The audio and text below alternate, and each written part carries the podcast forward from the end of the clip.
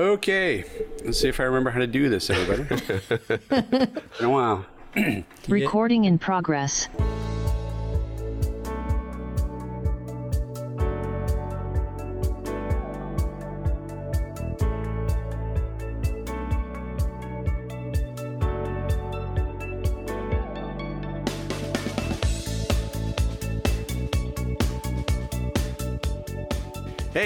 Welcome to another episode of AT Banter. Banter, banter. And I'm sorry I don't have the cowbell or the drum. Damn it. You had one job, Oh, Rob. I know. Jeez. Jeez, thanks for my. That's a great triumphant return. Insert cowbell there.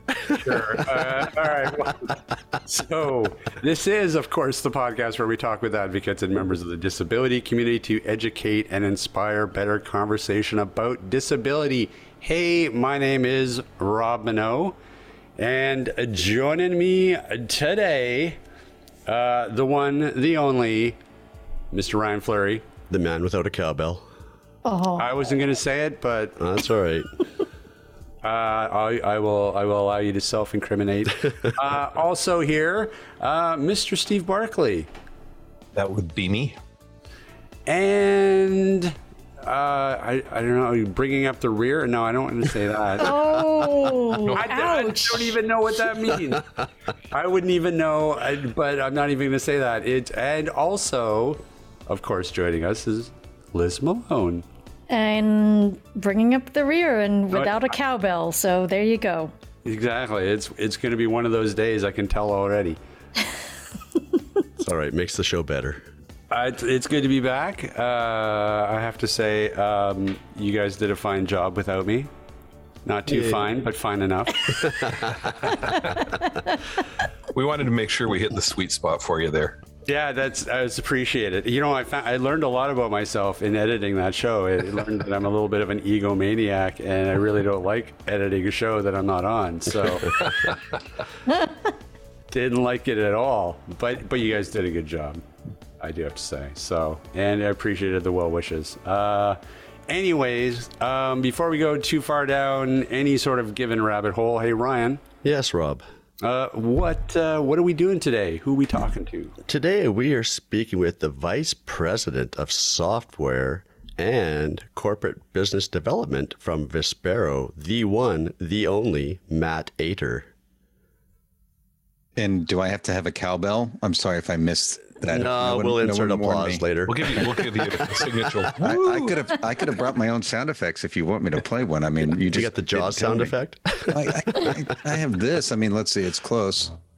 I don't know if you can hear the little jaws in the background, but uh, Yeah, I like it.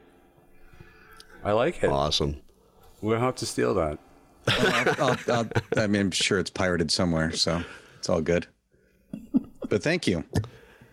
Yeah, it's really, really great to have you on, Matt. There's been a few news announcements over the past year that I've wanted to reach out to someone from Vispero to bring on to talk about because they're pretty big items.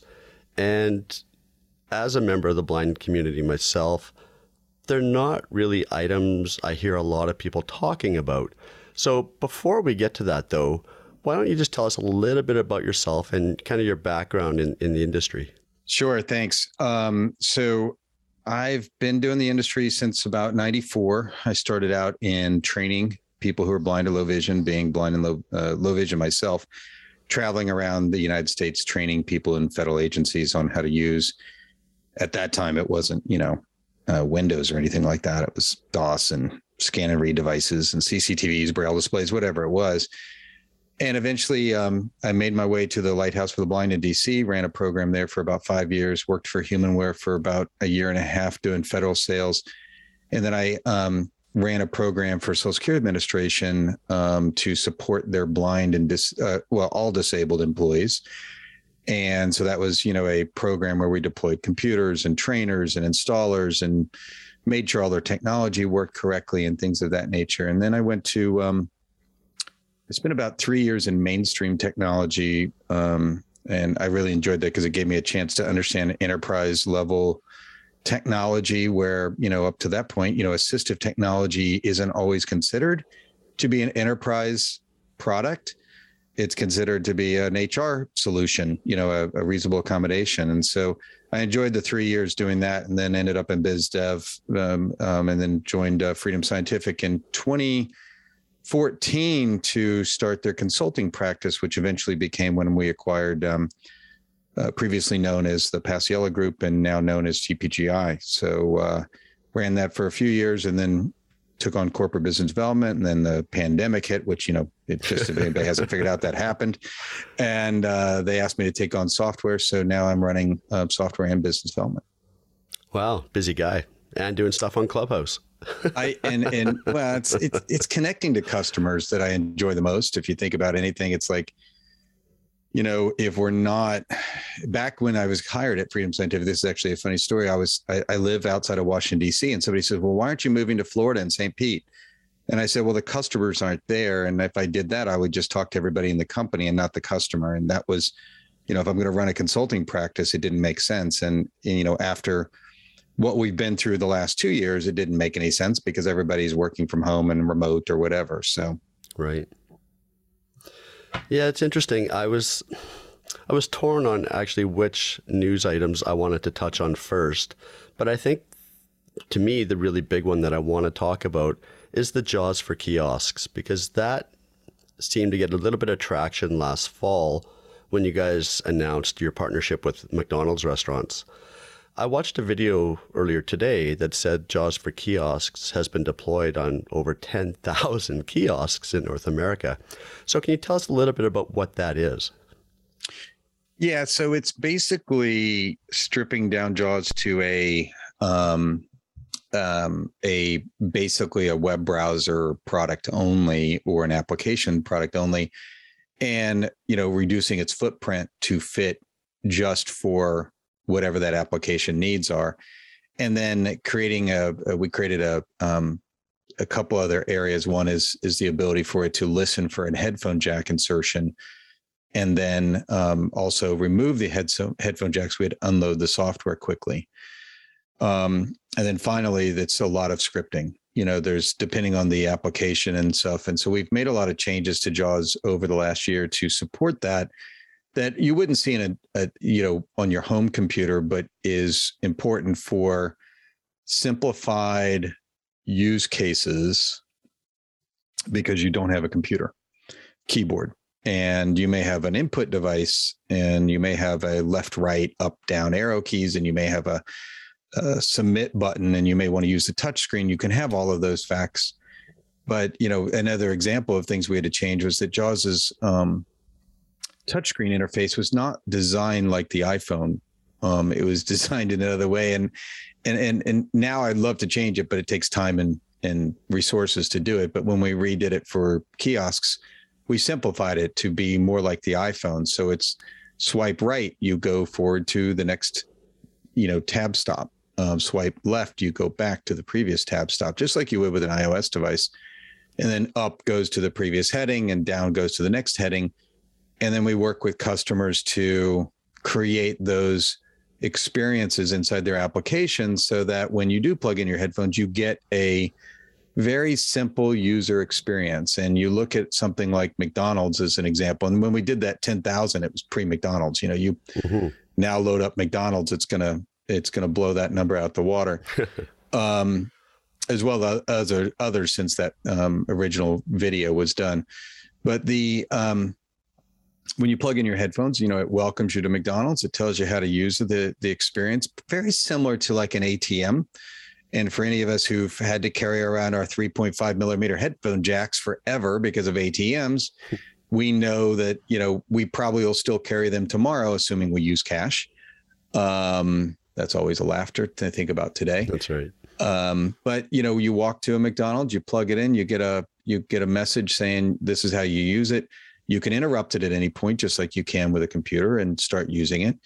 And it walks you through. It gives you counts on items, and that's something that like a lot of kiosks weren't doing. Is you know there's 46 sandwiches to choose from. You should know you're on one of 46, and then you say, "Boy, I should have filtered," and you go back and choose chicken, and now it's you know mm. one of 19 instead of 46. You know, and so those are the kinds of things I think that the key is that we can make a product, but the end game is the the the consulting that TPGI brings to the table to help a customer create a usable experience is the most critical path. You know, JAWS is the easy part, plugging the software in. It's it's making a good user experience is more important. And so I've I've really proud of what the team has done for for what they've done with McDonald's. It has to be pretty difficult because there there are a multitude of manufacturers of these keypads and, and kiosks. So, are there particular companies you guys are working with? Are they easy to adapt to? So it's less about there's there's one hardware device company called Storm um, out of the UK who makes some pretty good keypads with headphone jacks that are very easy to use. There was a previous one um, that was done at the Trace Center, and uh, it was Wisconsin at the time. Now the University of Maryland, um, and that's uh, branched off. But the but Storm is is the keypads today that that are most likely to be deployed. You'll see them in airports. You'll see them all over the place, and the most complicated is the application. Um, and so the critical path is working with the people to make sure that they're tagging it correctly. And a lot of people say, well, it has to be WCAG compliant. Oh, yeah, of course. But we don't need access to everything. We need access to the things that are interacting. So, you know, we don't want to drop down to choose how many quantity you want. You want a plus and a minus because that's a simple user interface. You hit plus, it goes up and it says quantity change to two. You hit minus goes down if it's a drop down, now you have to change the way the keyboard interacts and you have to teach the user a different method for up and down.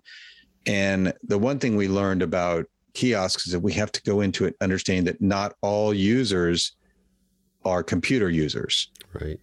And if you walk into, uh, I walked into a telecom place and watched users use a kiosk once, and and the people who were paying their bills with cash doesn't make sense to me, but they went to the, the the telecom place where they have their phone and they go in and they paid in cash.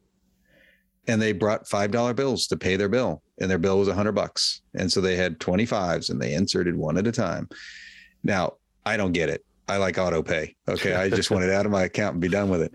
But we got to remember that there are people who are not, you know, they're not really comfortable with, you know, credit cards taking money, you know, each month. And auto pays and and they're afraid of the internet and all of those things and you know so just like that you know mcdonald's user experience was the most critical path so that you know we didn't also we didn't want to change the user experience for a blind person they should have the same user experience because if somebody comes along and helps them it's too confusing if it's like a text only version right you know the video also talks about, like you previously mentioned, airports and banks, and uh, there was voting machines, or I think voter registration.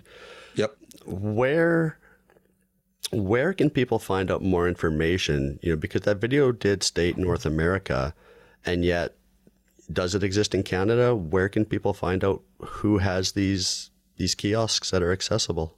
Yeah, today, um, today we don't have any deployed in Canada. We're working on some um, courtroom technology for kiosks because you're going to find more and more where you have to check in at a courtroom. You got to, you know, DMVs in the U.S. I'm not sure what you guys call them there. That's the Department of Motor Vehicles in the U.S.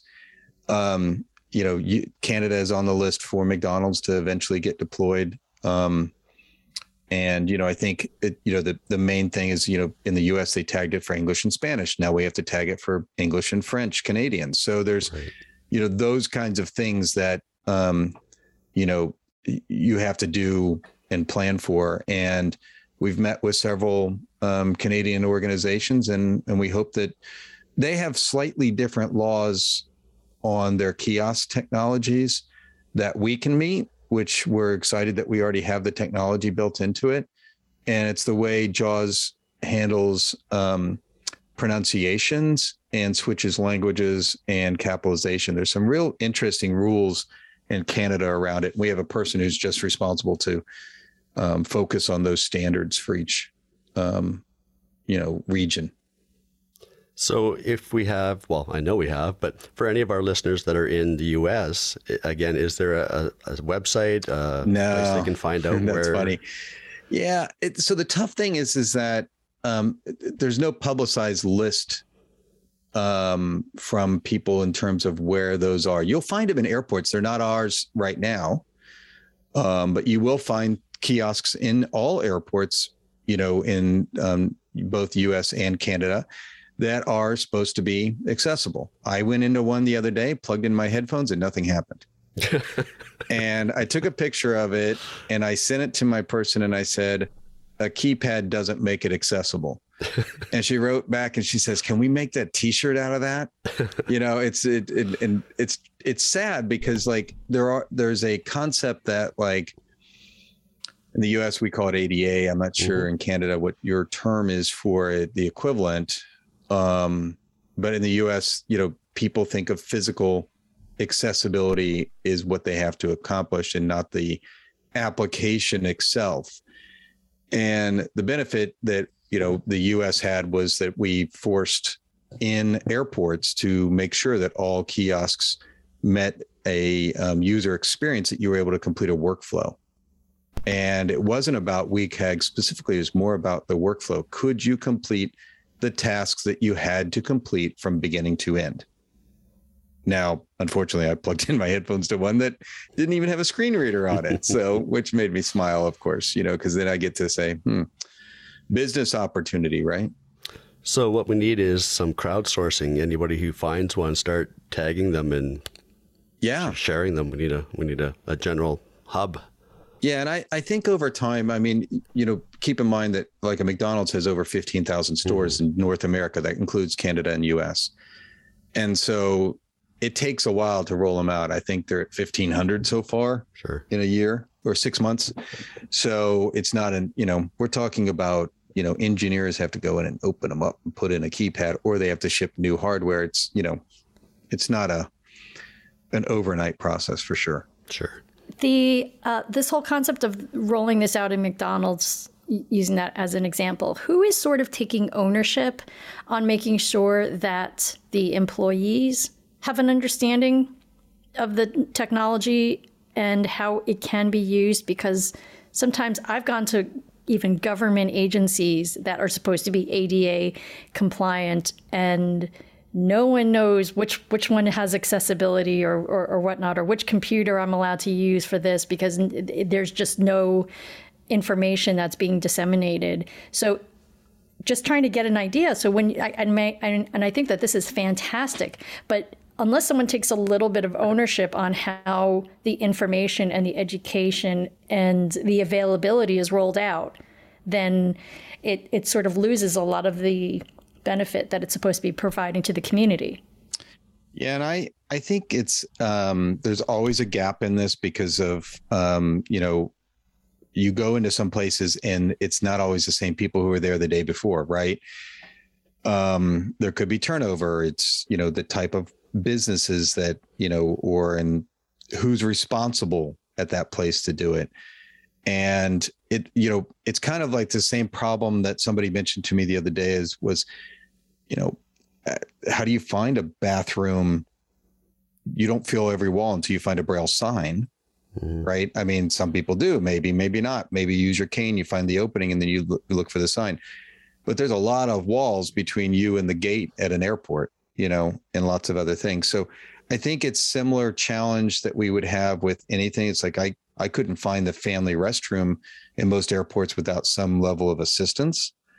Um, you know, I would use Aira and other things to do that. I I don't know the good answer on that. I think the smaller um I've been to businesses that have accessible technology and they have the same problem about how, you know, is someone trained there to support? I mean, you go to libraries and libraries some of them have the quote unquote ada station where they have you know a computer set up with a screen reader and a, a, a cctv and I, am now i sound old that just proved my age. A cctv a video magnifier is the new politically correct term. Uh, scan and read device and you know sometimes it's locked up you know and and nobody knows where it is and knows how to use it. So i think we do have uh, not specifically mcdonald's but i think overall as a um, uh, I wouldn't call it an industry, but a challenge for people with disabilities to find those features that exist within organizations. And I do think that there was a there was a travel company or uh, travel uh, travel summit um, recently that was about accessibility of travel, and they're trying to record all the accessible travel locations, you know, and the and the supporting travel solutions um, for people with disabilities. Well, that's a lot of work to collect all that, and then do you keep it up to date, right? Mm-hmm. And so I think it's a, I I think your your point is well taken. It's challenging to figure out how to communicate and share all that knowledge. Well, it's it's similar to GPS, right? You know, it's that last ten feet. You know, trying to find the door to the building you're looking for, or like you mentioned, trying to find a washroom. Um, indoor mapping is is slowly becoming a, a real thing. It's no different than finding a kiosk that's going to be accessible, right? Without aids like Be My Eyes, Aira, or even just asking for help. You know, we're not quite there yet where we can just walk in with an app and bing, there's your kiosk. Yeah, and I think that would be the great thing. I I would like to see beacons put into them, hmm. but then people have to know to use beacon technology when you enter to right. see if it's there. So, but it's it's uh, it's not um, technology wise. It wouldn't be hard to put a beacon inside the keypad to let you know that it's there. Sure. Right. I, you're going to see more deployed, and as they do, you know, I'll find ways to communicate with you guys so, so you can share um, you know, the other businesses that it gets deployed to. But it's, you know, it's in like um, it's in all of the um, Carnival brand cruise ships, which brands, you know, brand Carnival has uh, um, uh, Holland America. Um, trying to think of the other brands, uh, Princess Cruise Line, and then there's right. one more. And so there's those are set up in like internet cafes for people to use, so that when they go on the ship, they can still use them. And I actually used one on a Holland America ship on my way from Boston to Montreal. So um, I've seen that technology deployed. So you'll see more and more, and, and that's more of like a library based computer, right? Than it is a mm-hmm. kiosk, but similar concept in terms of it's a lockdown environment. Right. So, I, I, mean, it must actually, in a way, be a, a, kind of an exciting time because, you know, we're, we're seeing more and more of these self serve kiosks everywhere. I mean, they're kind of sort of becoming ubiquitous. And I really feel like this technology is really sort of um, struggling to, to catch up in terms of numbers. But so so I'm just kind of curious. You know, McDonald's sort of jumped on board. Is there is there a fairly strong business case that, that you present to to companies to say, look, if if you make your kiosks accessible, you know, you're going to see you know a, a, a significant um, return on that investment. Is that pretty much a no brainer, or do you just have people coming to you? Um, how does that process work? So I think there's when you think about the um, attract uh, giving the customer a good experience. Um, you're going to go into some places where there is no way to order without a kiosk, and so you know there's high risk there if you don't provide that access. The next part of that is that you give users a full use of their experience. So I'll give an example. If I walked up to a counter at a place and they said, So what's on your menu? You know, that menu could be big and it could take a long time, but wouldn't I rather go through that menu myself and pick what I want? At the same time, wouldn't I like to hear prices and calories? Maybe not. Um, if you limit that to going to a counter, you've restricted the user or the, the customer's experience. Um, I, I also like the fact that I can browse at it at my own pace. Um, and then if we look at the next part of the business is that the part of the reason they use kiosks is one, you know, bad or good. It's the reduce of, of um, staff challenges and things of that nature. Secondly, it's the upsell ability that they have at a kiosk. You know, they see you ate this. Do you still want this? you know, at some point, you know, you you log in with a ro- loyalty card and it'll say, "Hey, you had this last time. Wouldn't you like this again this time?" There's a lot of benefits in right. over time for a business to be able to do that to make the user experience better. So it sounds like the business case really just it takes care of itself almost. Yeah, I think there's always the challenge of um, no different than website accessibility. I think there's always the challenge of convincing somebody that blind people exist. Sure. Um, I'm sorry to say that, but in the in the 90s, I if anybody remembers the talking sign technology, um, uh, there was a, a, company in San Francisco called Talking Signs, and Telesensory, which is no longer around, had created a competitive product called Marco, like Marco Polo. Polo. Yeah, exactly. You got the joke. and I remember going to a shopping mall and saying, you know, it'd be great to put these in. And they're like, well, blind people don't shop. I mean, that was their response, right? I went to a baseball stadium and said, blind people don't come to baseball games. Really? You know, I'm not going to come to this stadium again.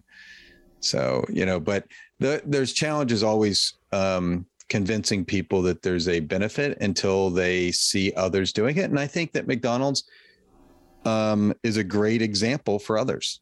You know, they're the, the largest brand of quick serve restaurants worldwide. Why not? Well, you don't hear that phrase very often. I'm sorry. Yeah. Well, I mean, they're they're just huge, like in I, comparison. No, I get it. Believe me, I, yeah. I so I. It's nice to see them taking um, a, a, a, because they certainly don't lead the pack in nutrition. So to to lead it in you know accessibility is certainly. Um, I'm very happy to you know give them a nice pat on the back for that. Uh, I guess I, it, the thing that just always worries me is that you know you put this stuff out there, and when you think about maybe who would be more of a typical McDonald's customer on a more regular basis. I mean, we'd like to think it's oh, it's not always you know the soccer mom bringing her you know the three kids and all their friends into McDonald's. I mean, you also have a they have a huge customer base of lower income uh, customers, and not all people in the blind community, you know, are living you know very comfortably. And you know there are some who are in the in the poverty under below the poverty level. And so i just always try to be very mindful of those people who yeah they don't have the they may not have the credit cards. And yeah they do have to pay their utility bills in cash. Um, and they will rely on this kind of technology but if there's no one there to show them because maybe they don't have an iphone and they haven't had the the privilege to get to use a lot of you know your wonderful software and technology. Sure. so is will there be somebody who's going to be able to help them? That's well there should be. my... i mean yeah i mean I, I think there should be and i didn't mean to cut you off. I think there no, should okay. be. they, they they get videos training. I don't know the refresher on that but i mean i've seen the videos that they provide to the stores and you know they're encouraging the use of it and so and i'm i'm going in april to the what they call mcdonald's worldwide in in orlando and there's 30,000 people coming to and we'll have a setup for show them how to use it you know so hopefully those are the kinds of things that um, make a difference yeah, because well, I you got to hold their feet to the fire too. It's like it's great that they're doing this. Now let's you know keep it going. Let's make use out of it. Yeah. And so I'm rooting. Believe me, I'm rooting for them. I, well, I would I, love I, to see this succeed and that's why I use the example of the library. I've seen libraries spend, you know, ten thousand dollars on technology and walked in and everything was in the closet, hmm. and that's a shame, right? Mm-hmm. Um, because you know they got the CCTV and no one knows what. It, and it's similar challenges of staffing. It just is. Well, and you know, and more and more, uh, we're seeing like the larger corporations are the ones that are actually embracing some of this or this accessibility. And it's you know i think with the hope that the big corporations will do it and then this will trickle down to the smaller smaller businesses until we do see this technology in place in a multitude of places which is really where we want to get to. Agreed and that kind of leads us into the next topic i wanted to touch on TPGI, if I got that correct. Yes. Excellent. Um, has a product or a service that I'm not familiar with, and most of our audience may not be. And I think it's mainly meant for organizations, agencies, you know, maybe the corporate enterprises. I'm not sure. But JAWS Connect, can you tell us what that is?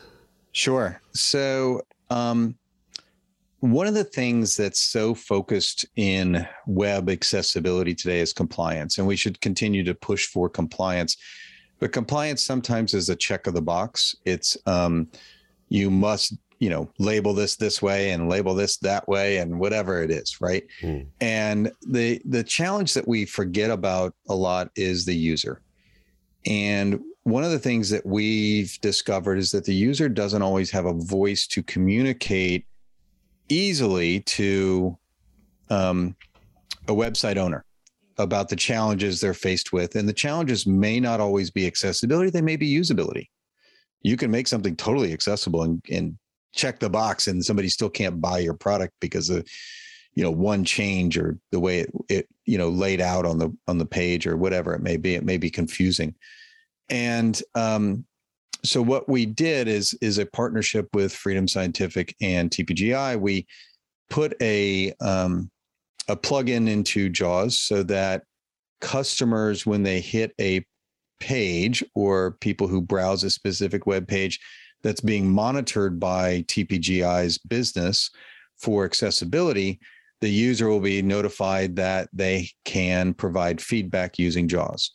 And when they hit the link um, to provide the feedback, it provides the exact same form for all web pages so that they have an easy way to submit um, feedback to the website. That then goes into the TPGI's um, platform called ARC and notifies the website owner and that website owner can request help from TPGI to you know figure out what the resolution may be, if any, um, or it could be something positive, and they don't need that. Um, but you know, sometimes I think the gap between um, the user and the website owner is so great that people can't find the way to communicate. Additionally, that communication gets trapped into a um, a big pool of feedback but not specifically just straight up accessibility feedback. Um, and so it may get lost in the shuffle. So the intent is to provide some level of crowdsourcing to um, blind people when they hit a website. Obviously, you know, it's somebody said, well, are they going to get 50,000, you know, feedback forms? Well, hopefully not. Hopefully they get, you know, eight good ones over a year to help guide them towards solving a problem if they get 50,000, they have other problems. Well, and it's interesting because I've seen numbers where litigation in the US is going up year after year after year. You know, in the last year, two years, we've seen overlays popping up left, right, and center. So, you know, how do we how do we address this whole digital landscape and, and accessibility? And I think it's getting the user more involved.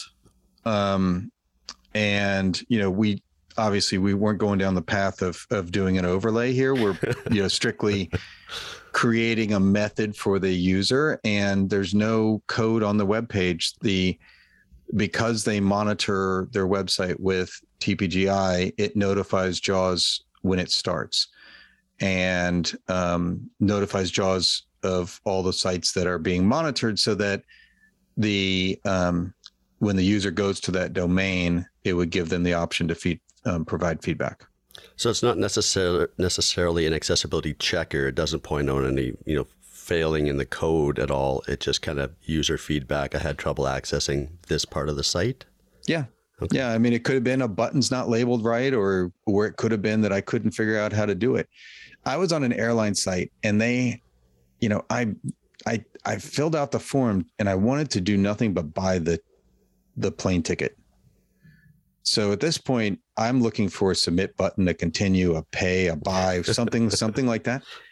And the text of the button label was something like, to continue down the path of making a purchase on this ticket, please click here. Well, that's not like what I'm thinking I should find. And it's a button. So I'm hitting the letter B and I hear the beginning of that. And I'm like, I must be in the wrong place. So I hit B again. I can't find a submit button. I can't buy a buy button. That's a I mean, clearly a bad label. Yeah.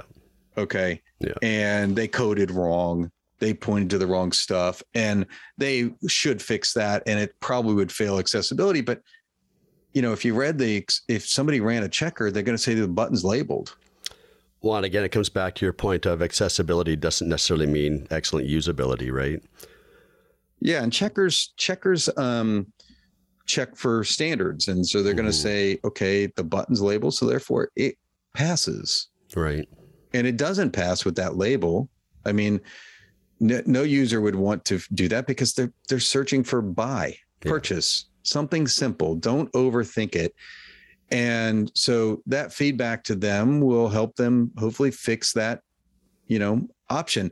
And I it, we're trying to give a voice to people. I'm not sure um you know how many times you're going to find this feature it all depends on how many people are monitoring using the TPGI and they're custom websites you go to. There's thousands and thousands of websites. So there's a chance you never go to a site that's using this feature. Right. You know, we hope that more and more customers buy into it. They don't get charged to turn on the feature; they get charged to monitor their website. So it's free to to get the user feedback. Yeah, and looking at the website, you know, there there are some pricing tiers there that don't seem really unreasonable. So, you know, if we can help get the word out and get more organizations maybe using this, maybe we'll see some better experiences. Yeah, and, and you know, companies who do monitoring can choose how often they monitor, how often they scan, and what they want to scan. They don't need to scan an entire domain and 10,000 pages. They got to pick and choose Right. the relevant stuff. You know, you can get buried in in scans. Um, and scans are only one part of the the method, but if we can get user feedback, I think we can improve the user experience, especially if you're hitting sites that are more, and you know, and, and we know what sites people are hitting. I mean, at a high level, we don't we don't look at a individual level. We look at a, you know, because we can't the way we do our telemetry data, but we have an idea that, you know, here's the top 10, 15 sites that blind people are hitting. And, you know, one's going to be Bard, one's going to be, you know, Domino's. Google, and, and hopefully not Domino's. Sorry, Domino's, if you're here listening. Um, No, you're not getting a kiosk there now. no, well, there's not. There's, it's not really a storefront, but um, uh, but hopefully, you know, we get it. We have an idea. You know, Google Docs and those th- types of things that people are on quite a bit, right? Mhm. And um, so I think it's really making sure that the users can provide feedbacks, whatever those, you know, main websites that they're hitting are. Excellent. Well, a couple more things I want to touch on. Definitely one I think we want to talk about for sure is CSUN is coming up shortly. What, if anything, can you share with us that may be displayed or that you're going to show or announce at CSUN this year? So, hmm, announce is an interesting question. I have to think about that one. Um, I think we'll have some demos of a new feature that I can't announce yet because it's still in in uh, alpha mode. But we will have some new feature there that I think is going to be really helpful for screen reader users built into JAWS. So I'm really excited about that. So I apologize that I can't drop the nugget on that, but I'm really excited about it. The um, and that'll be in you know, it's going to land in the April release, not the February release, that feature, but we'll be able to show it at CSUN. And that would go over to The- Fusion as well? Yeah, that'll be in Fusion as well. Yeah. It will not be in ZoomText, but it'll be in Fusion and JAWS because it's more of a screen, the, Okay. the way JAWS collects screen reading data than than ZoomText. Um, and the the other thing that's going to happen, let's see, we we it, CSUN's changed a little bit this year. I mean, it changes every year now since COVID, right? Mhm. Um, so some of the things that we'll have going on is the presentations start Tuesday instead of Wednesday this year, I think. And so we'll have presentations from Tuesday all the way through to Friday. I think there could be some of those are streamed. Um, CSUN's still working out the arrangement on that. And those will be the ones that are streamed will not be in our room, but it'll be one room over from our presentation room. The rest will be in our presentation room. In our presentation room, we will have uh, the McDonald's kiosk for people to get um, try it out and provide user feedback. Um, additionally, we will have set up a um, fully accessible escape room for people to try oh, out. nice. Uh, we did that in 2020, which was a blast, but you know it was less people, so it's probably not bad. This year's theme will be a casino theme, so it'll be a lot of fun for people to try that. We did turn the the one um, from 2020, we turned that virtual, and so we do have that as a virtual that companies can reach out to us if they're interested in that. It's just like escape uh, accessibleescaperoom.com is the website. Hmm. But it's the idea that, you know, if you've ever been to one, um, they're not accessible in nine, you know, 99% of the time. And you walk in and you, you paid your $30 and you're with a group of people and you sit down and you're like, okay, this is fun. um, not. Um, and it's almost like going to a, um, a silent movie without audio description Mhm. You know it's like to, you know when you go to if you remember the, the movie castaway? Yep. and there's like a 30 minute window where there's no dialogue maybe been 45 minutes and and how much fun would that be without audio description today? Right. um, well the same thing here. I mean i i think it's a good paid nap at a movie without audio description. I'll pay the 15 bucks and take a two hour nap any time of the week. Well i'm not interested in that they're not the, at an escape room there's no comfortable seats once you get in the escape room. So Right. you know we we built this on the concepts of that you know we we're not making money on it. We're showing it off to get people engaged and talking about it. And can you encourage your um, local escape room to engage in those kinds of things? And you have ideas about how can you make the puzzles fully accessible um, for all disabilities. Mhm. And so it'll be a lot of fun to show off the casino one. The, the previous one was like a spy theme um, and a lot of fun too. So that will be there at CSUN. Um, you know, we have some new hardware. You got this, uh, the Ruby 10 um, XLHD, or not, excuse me, not XLHD, the Ruby 10, which has OCR and stuff built into it. Um, that's a tele, uh, excuse me, telesensory Freedom Scientific product. I don't know that there's much else on the hardware side, and so it's really going to be more about some of the software features that we're adding here in uh, the February and April releases. Well, in talking about hardware, you know, we've heard from many manufacturers about the whole supply chain issues. Has that hit Vispero Freedom Scientific when it comes to? I think it hits all displays and- companies. yeah. yeah, it's um, That's collaborative. you, you just never you never realize that you know like a chip no bigger than like one of those watch batteries is like so valuable right so yeah i would say it it hits everybody yeah for sure and i don't know that there's one thing that did happen last year which you know for for canadian users i don't know if you guys know that you can go to optelec.com uh, or the the canadian optelec website i'm not sure the exact website and domain optelec.ca. Thank you. And there's a place to purchase um, JAWS and ZoomText and Fusion at the home annual price right on that website now. So that'll take you to the Freedom Scientific store and allow you to purchase it. Whereas before you had to, if you wanted it at home, you had to buy the the home license, which was the you know um, perpetual license, which was more expensive. And so the options there for people in Canada is is changed to match the U.S. Right. So I've been a JAWS user since JAWS 3.2. And it was only I thought, recently. I thought you said I was old. Sorry. no, no worries at all. I was just having a little fun. That's all right. That's what we're here for. And it was only recently, and I know this is a relatively new, I guess, add on, but I came across in the JAWS help menu the JAWS support tool that will actually run a give you a basic diag not even a diagnostic basically scans your system for different apps processes windows versions office so on and so forth that you can actually submit then to freedom scientific support to help troubleshooting. And i don't think that's a tool many people know much about. Um, can you tell us a little bit how that came about what it is and you know how it works? So, um, the first step is we don't want to encourage people just to go run it and send it to us because then it will just get deleted in 30 days. The most critical thing is to send an email to support at freedomscientific.com or support at vispero.com to, you know, if you're doing it the phone or or phone or email and support and or the web form and submit well, you know, your issues and get those looked at. And then if somebody says, Hey, I need more information about your computer, running the support tool, the benefit is that we don't have to ask, okay, what processes are running, which computer, you know, which, Mhm. how much RAM do you have? Uh, Some people don't know how to collect all that data. Um, if you asked, you know, Windows, um, which version of um, Windows you're using, you're going to get 19 point this point, this point, this. And you're like, what is that?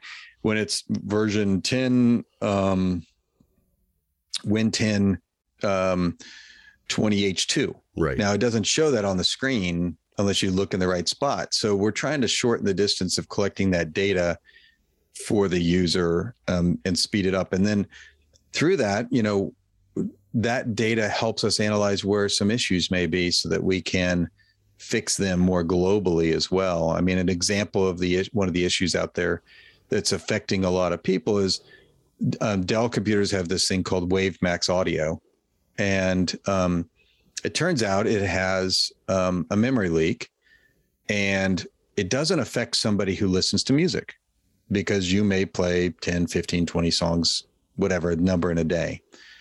But guess what? Every time you play music, it's sending a call to the audio driver. It plays, that's only one call, just playing one song. Well, guess what? A screen reader, every time you press a key, that's sending a call. Right. And so collecting the data to learn how that whole process works, that we realized what the issue was, allowed us to then take that information sit down with people like at Dell and say, it's it's not just us. If you if you used, you know, a different screen reader, you would have the same problem because what's happening is that specific driver is is leaking memory because of key presses. And it's not because you're pressing the key, but because the screen reader is starting and stopping. That kind of data through the collection through the support tools allow us to figure that out. Um, and unfortunately it's not solved yet. We have workarounds for it but it's not solved yet because we got to get a third party to fix it. Once that gets fixed you know we'll feel good that that's done with because it's you know been a painful thing for people. So is that like I noticed today when I when I ran it just out of curiosity's sake, mm-hmm. yeah, I can view it without actually sending an email to Vispero, so I could actually have it from my own file. Yep. But is that like context sensitive? So all of a sudden my system crashed. I could come back up if I get back up and running, run that tool, and it would diagnose anything or. No, we no? would we would probably have you do a computer dump um, after you run into a problem. So one of the one of the benefit one of the keystrokes that's beneficial for somebody who's having a problem at the time they're having the problem is most of us with jaws know insert f4 to unload jaws. Mm-hmm. but if you add the windows key to that it will dump jaws and collect data and send it to us. So and it, it and it restarts it. Right. So does it send it to you automatically? If you do that then it pops up a dialog and says do you want to send this error report to okay right. Yeah but it also puts it in a place where the the support tool would collect it. Oh, okay. Mm-hmm. And very similar to you know the telemetry data, we do spend a lot of time. We have to we have to um, you know for privacy reasons, the support tool we had to do a lot of work to make sure certain things weren't coming over. Sure. Because there's privacy information and things like that as well. Right. Well, when in doubt, go to the options menu and hit reset to factory. that was new too. It is. So that yep. was new too, and I think um, it's a it's a nice one to have. There's also something called default mode, which most people don't know. You could have done it through the run dialog, but that's really takes a little work to figure out how to do that if you're not used to using the run dialog in Windows. But you can do an insert space followed by the letter Z, Z, and that will re- it doesn't restart jaws it just switches you to default mode and you can feel like you can see how's your computer running without your settings and so it'll slow down the speech and stuff and it's a toggle so that you press the key again and it'll switch back to your settings it allows you to kind of feel and see what it would be like just to make sure you don't have some weird setting that's causing the problem right no, that's great. There's a lot of work that's being done to the Freedom Scientific staple of software for sure. You know, voice assistants and so on and so forth. So has has anybody tried the um, the sound splitter feature in Jaws 2022? Yeah, I, I, it's I'm still having a hard time getting used to it because I've been having Jaws in both ears for you know 20 plus years now, right? Yeah. So yeah, yeah, I, have played with it. It's it's unique. It's neat. well, I think it's. I'm, it's I'm pretty sure that's a of... that's a female only feature though, because you know I I don't think most guys can listen to more than one thing at a time. well, you know, it's funny. It was is you know we probably should have come out at the beginning of the pandemic with that feature because it you know we're talking in Zoom all day long. Yeah, and it's hard to be you know hey multitasking. You know, sighted people get to multitask all day. Why can't we? was the reason for it. And um, you know, there was also there's really high end headsets that do this. But the problem is, is that when I say high end, they're not really high end technical technology wise. They're high end cost. Hmm. The problem is, is that you have to, um, uh, you know, you have to buy these fancy headsets for it. And so we just wanted to make it easier for people in places like call centers and things like that. Um, and then recently we added that um, the ability to switch your sound card right on the fly. Yes, that's so cool. Um, so you you know like you guys plugged in something to your computer to do these podcasts, and that switches and adds more audio yeah. devices. And how do you quickly switch between them? So it's a another yeah, that's awesome. Device. Yeah, yeah, I love that. One last thing I'm going to throw at you, just as a a suggestion that you've probably heard from the community before, but maybe not. JAWS Tandem. Have you guys thought about making that a separate product so that the other side that I want to connect to doesn't have to install a 40 minute demo of JAWS? I think um, we would like to get to that at one point, and I think you know I'll I'll mention again to the team.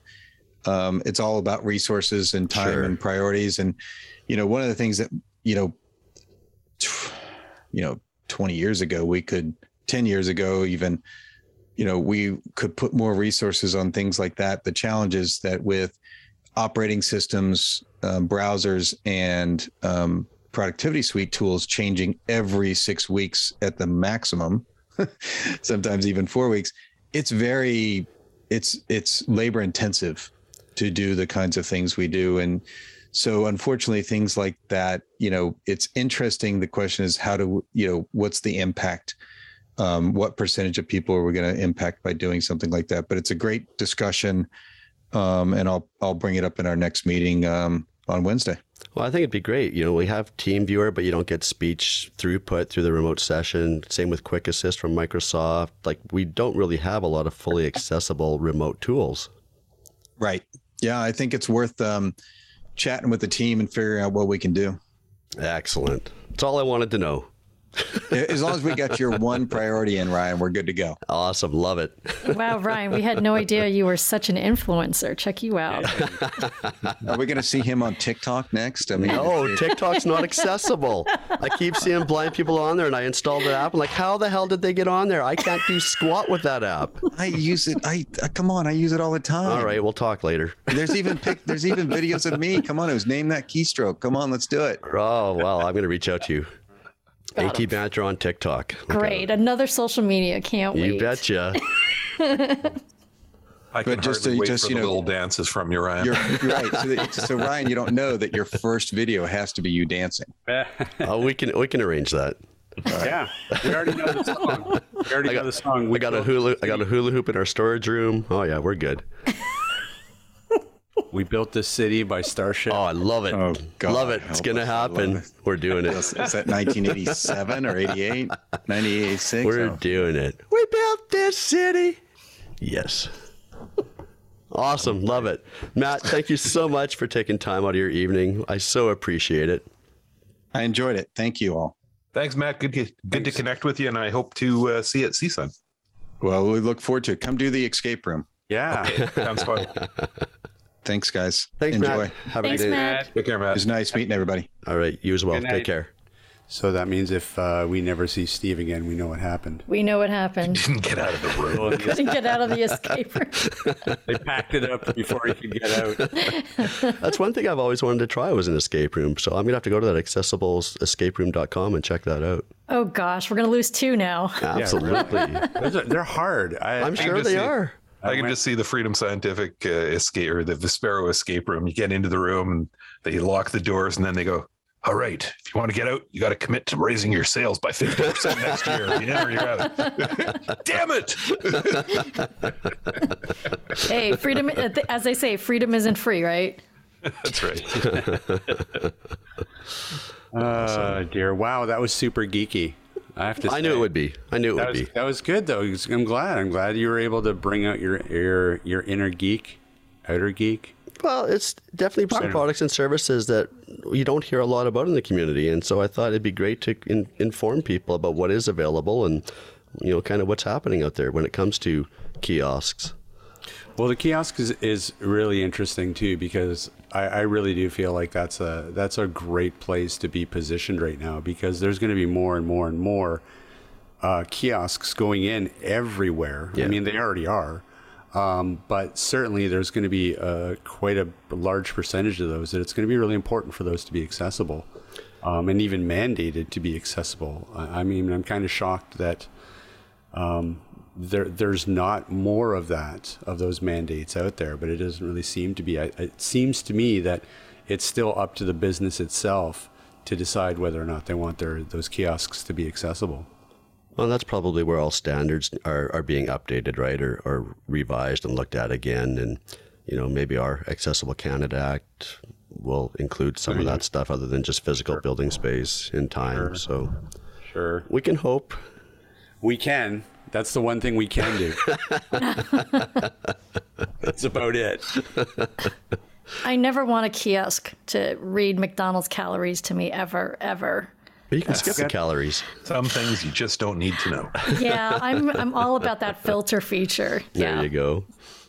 Yeah, Big Mac equals yum. I, And like 3,000 calories. That's all right.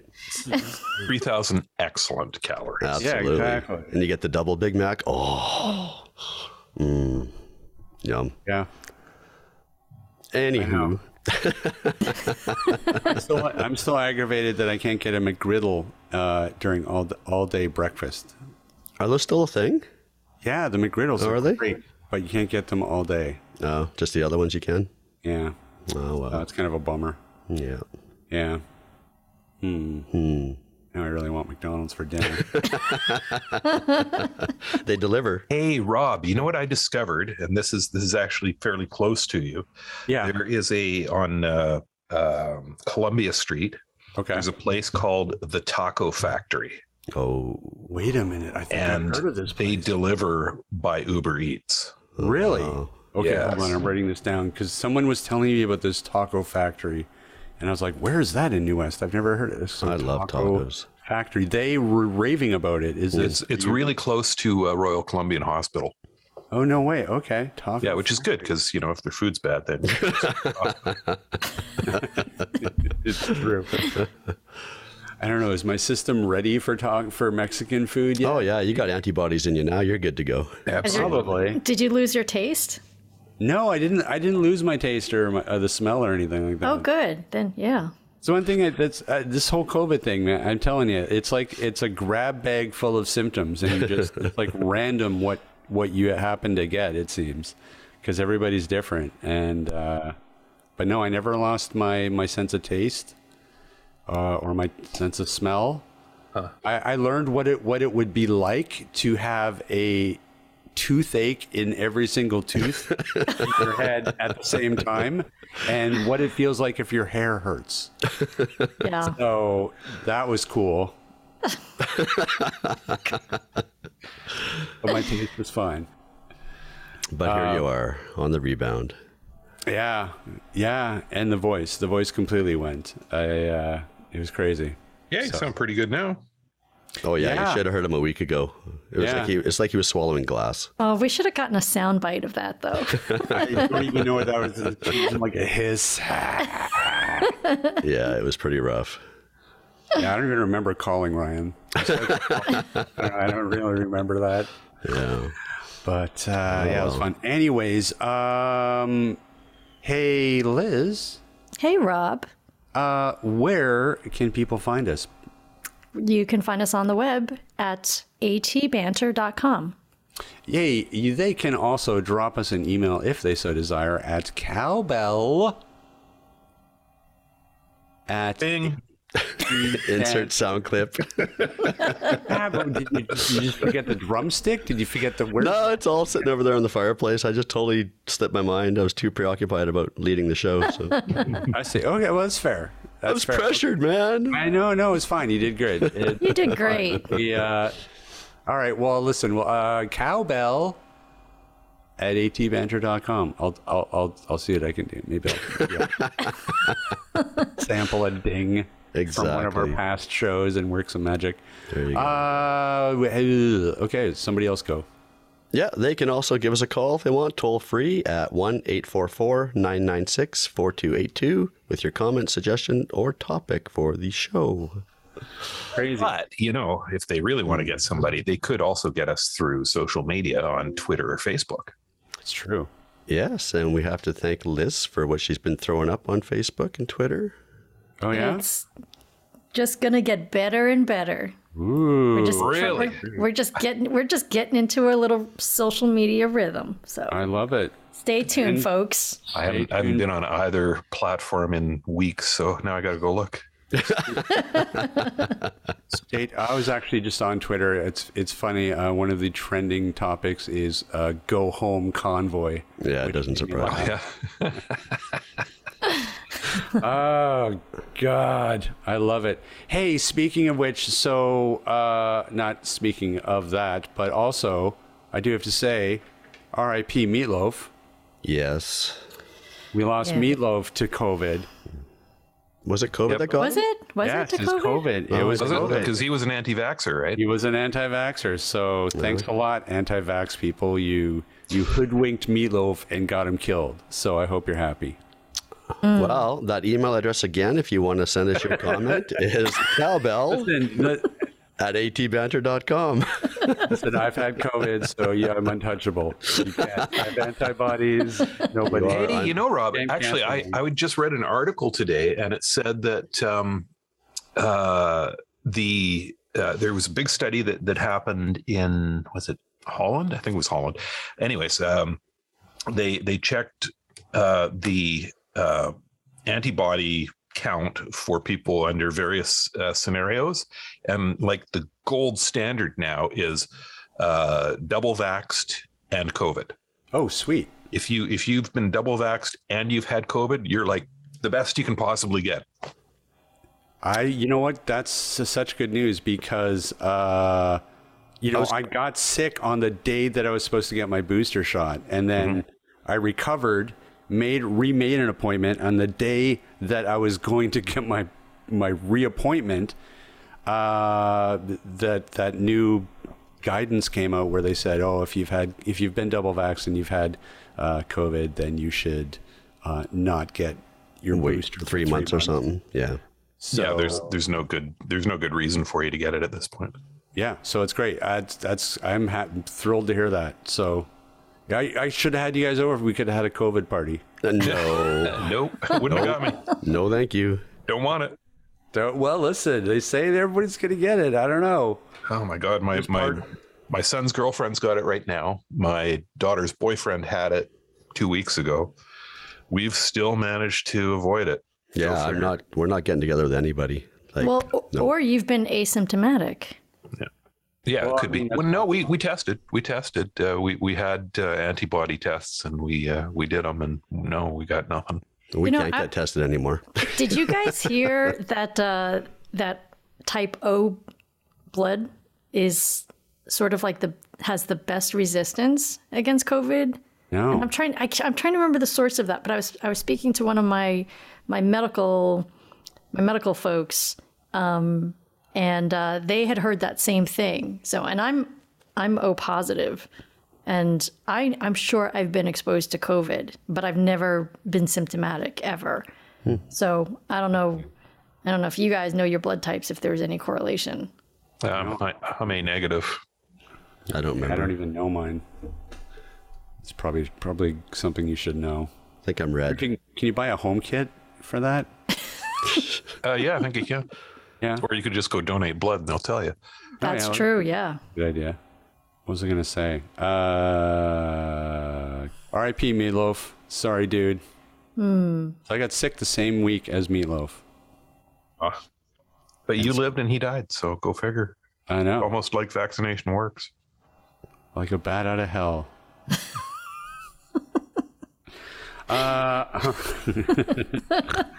all right. Well, uh, I think that is going to about do it for us this week. Uh, thanks everybody for listening in. It's nice to be back, and uh, big thanks, of course, to Matt for joining us and speaking to everything about Jaws. And uh, we will see everybody next week. This podcast has been brought to you by Canadian Assistive Technology, providing low vision and blindness solutions across Canada. Find us online at www.canasstech.com. That's C A N A S S T E C H.com. Or call us toll free at 1 844 795 8324.